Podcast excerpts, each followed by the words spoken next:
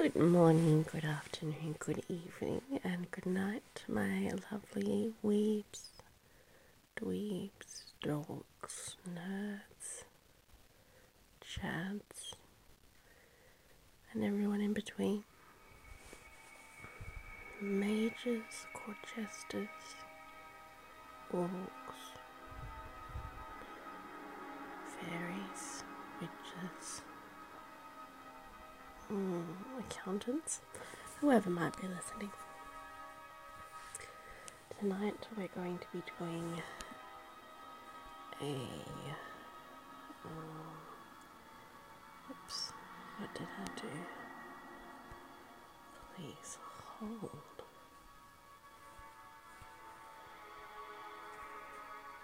Okay, well, a bust it here, guys. One sec. Anyway,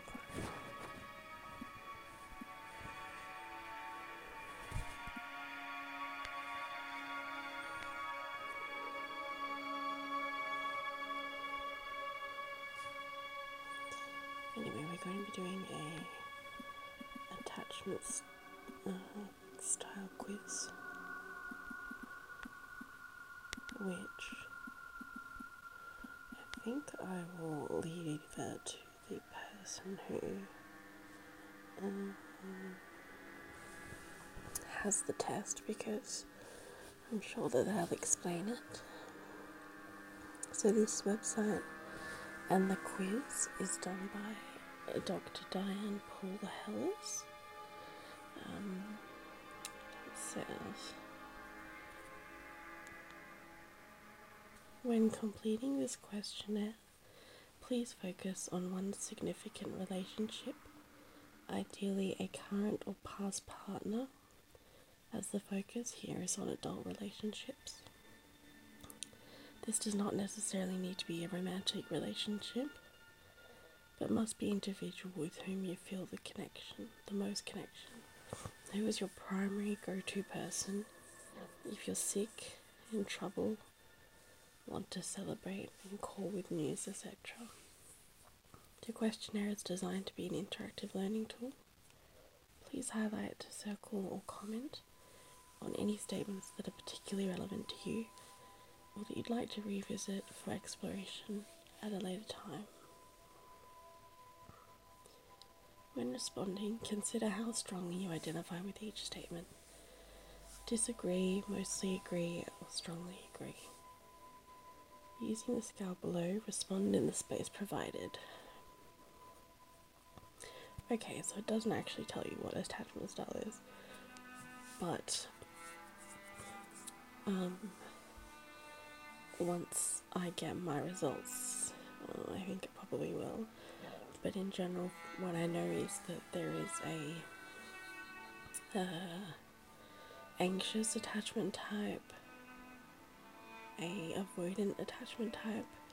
You can also have anxious avoidant um, and there is uh, state. Um, what do you call it?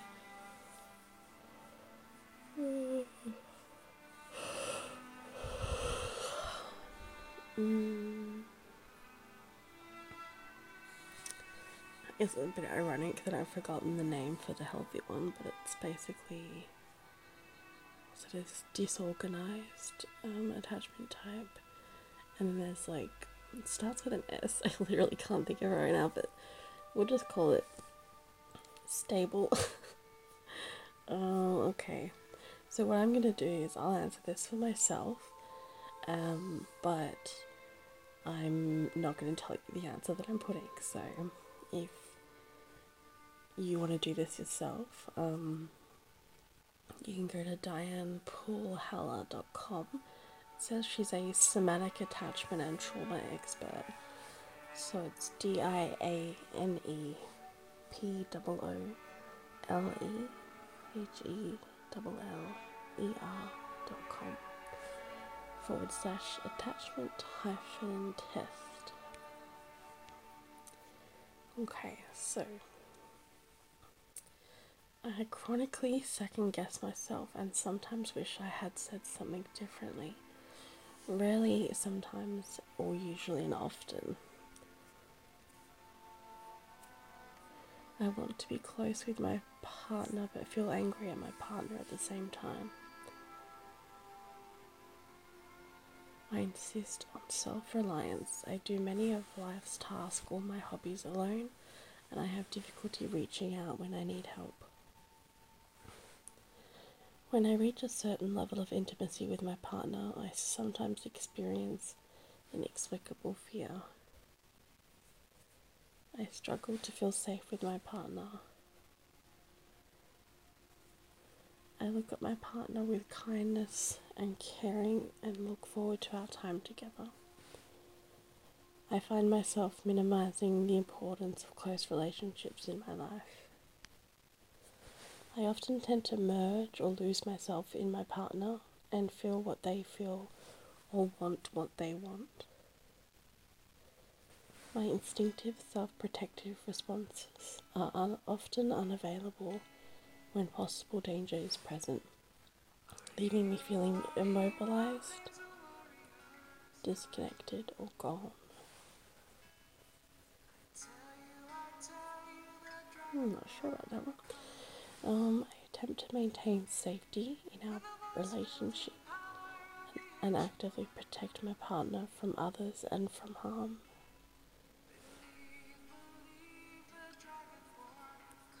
I'm just going to change this song because I feel like it's a bit distracting.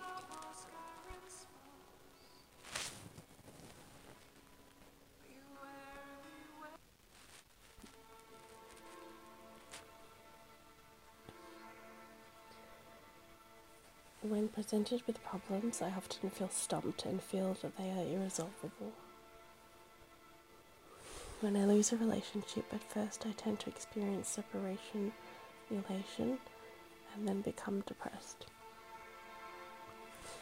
I attempt to discover and meet the needs of my partner whenever possible. I feel like my partner is always there, but I would often prefer to have my own space unless I invite the connection. I have an exaggerated startle response when others approach me unexpectedly. I can keep secrets, protect my partner's privacy, and respect boundaries.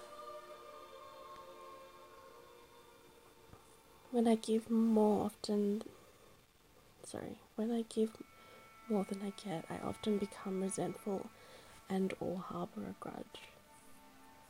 Sometimes I prefer casual. Sometimes I prefer casual sex over a committed relationship.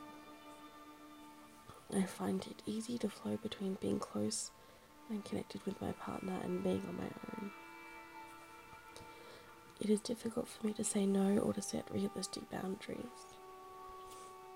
After anxiously awaiting my partner's arrival, I end up picking up fights. I have a hard time remembering and discussing the feelings related to my past attachment situations. When I try, I disconnect, disassociate, or get confused. Protection often feels out of reach. I tend to lose myself in relationships because I tend to over focus on others. I often expect the worst to happen in my relationship. It is difficult for me to be alone. If alone, I feel stressed, abandoned, and hurt and or angry If my partner and I hit a glitch, it's relatively easy for me to apologize and brainstorm a win brainstorm a win-win solution and or repair the misattunement or disharmony. I tend to prefer the relationship with things or animals instead of people. It is important for my partner to keep arrangements simple and clear because I'm easily confused or disorientated, especially when stressed. I sometimes feel superior in not needing others, and I wish others were more self sufficient. I feel comfortable expressing my own needs. I feel inexplicable stress when my partner arrives home Approaches me, especially when he or she wants to connect. It is often difficult to receive love from my partner when they express it. I'm always yearning for something or someone that I feel I cannot have. My partner often comments or complains that I'm controlling. I rarely feel satisfied with the relationships and connections that I have with partners. In an attempt to stabilize connection, I sometimes off overfunction, over adapt, over accommodate, or over apologize for things I didn't do. At the same time as I feel a deep wish to be close with my partner, I also have a paralyzing fear of losing the relationship. I feel that people are essentially good at heart. I feel relaxed with my partner most of the time. Keeping agreements with my partner is a priority. I want closeness, but I'm also afraid of the one I desire to be close with. I get stuck in approach avoidance patterns with my partner. Hmm. It's easier for me to think things through than to express myself emotionally. I often find eye contact uncomfortable and or particularly difficult to maintain. I'm comfortable being affectionate with my partner. And of course, I have to email my results so that I can send me spam.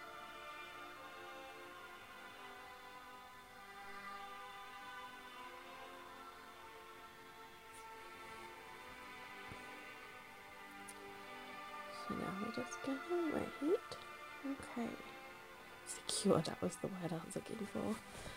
Oh, well, this is really cool. So I've never done this exact test before, but I've done other ones, and it's probably been at least a year, maybe a bit, maybe two, since I've done one.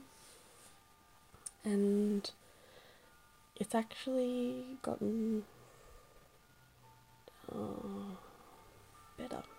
So my well, kind of better. My leading one is ambivalent or anxious, which is what it was last time. But, um, so I got a 16 for that. But my next closest one is secure attachment type, and that's only one point difference. So on the pie chart, it says 32.7% ambivalent or anxious and 30% um, secure. So that's really cool that that's improved. And then it's got 26.5% disorganized and 10% avoidant dismissive. So it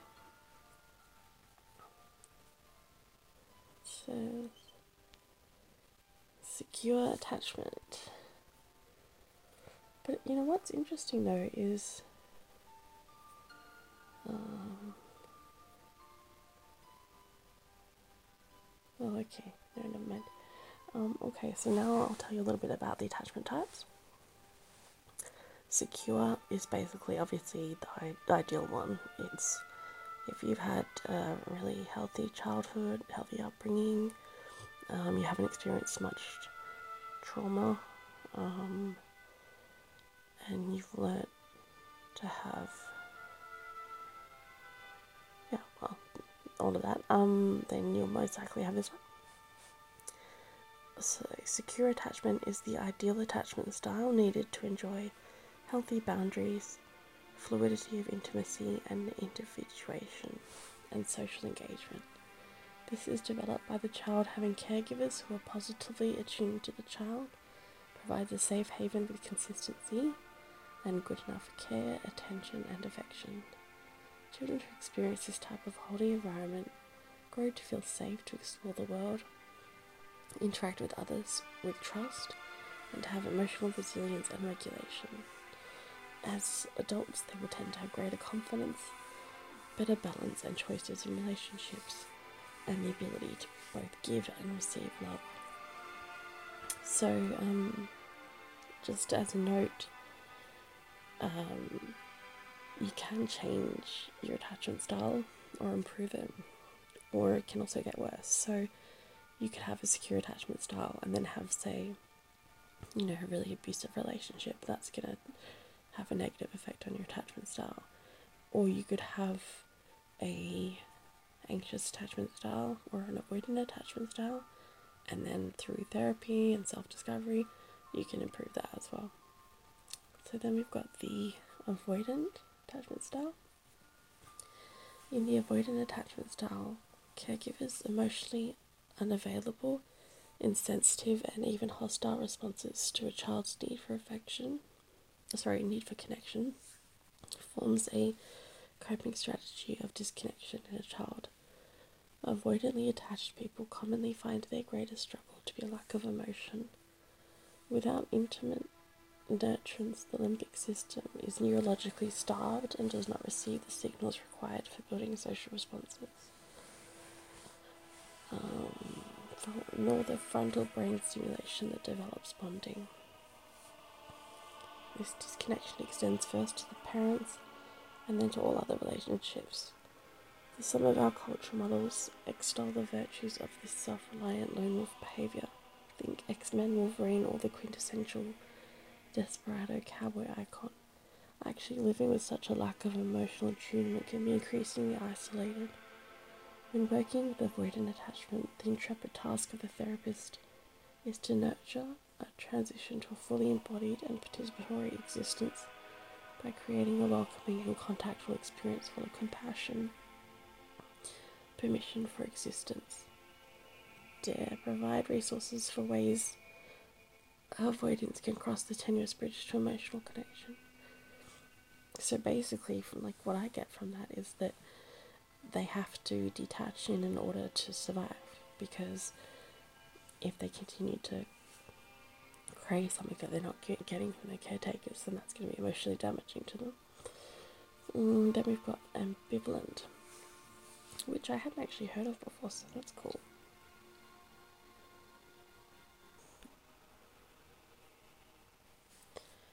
Ambivalently attached people have had caregivers who were on again, off again, inconsistently tending and attuning to their child. Because of the lack of consistency, the child doubts whether their needs will be met and is on the constant lookout for cues and clues to how their behaviour may or may not influence the parent's responses. Over time, they find themselves at an emotional seesaw of needs being met and not being met. Their objection relation is I can want but cannot have. Ugh, okay, so that would make sense for people who find themselves uh, being drawn to people who are unavailable, and also um, I'm assuming maybe when they are in secure relationships, they feel like they're always waiting for the penny to drop. So maybe there's some um, possibility for self sabotage there. Um, you may also observe that in ambivalent attachment styles, there is a tendency to be chronically dissatisfied. First, there is a tendency to project their own familiar history onto their relationship. Secondly, if the other person becomes available, they then become unavailable. Unaccustomed to receiving love, having it available doesn't fit their profile of still wanting.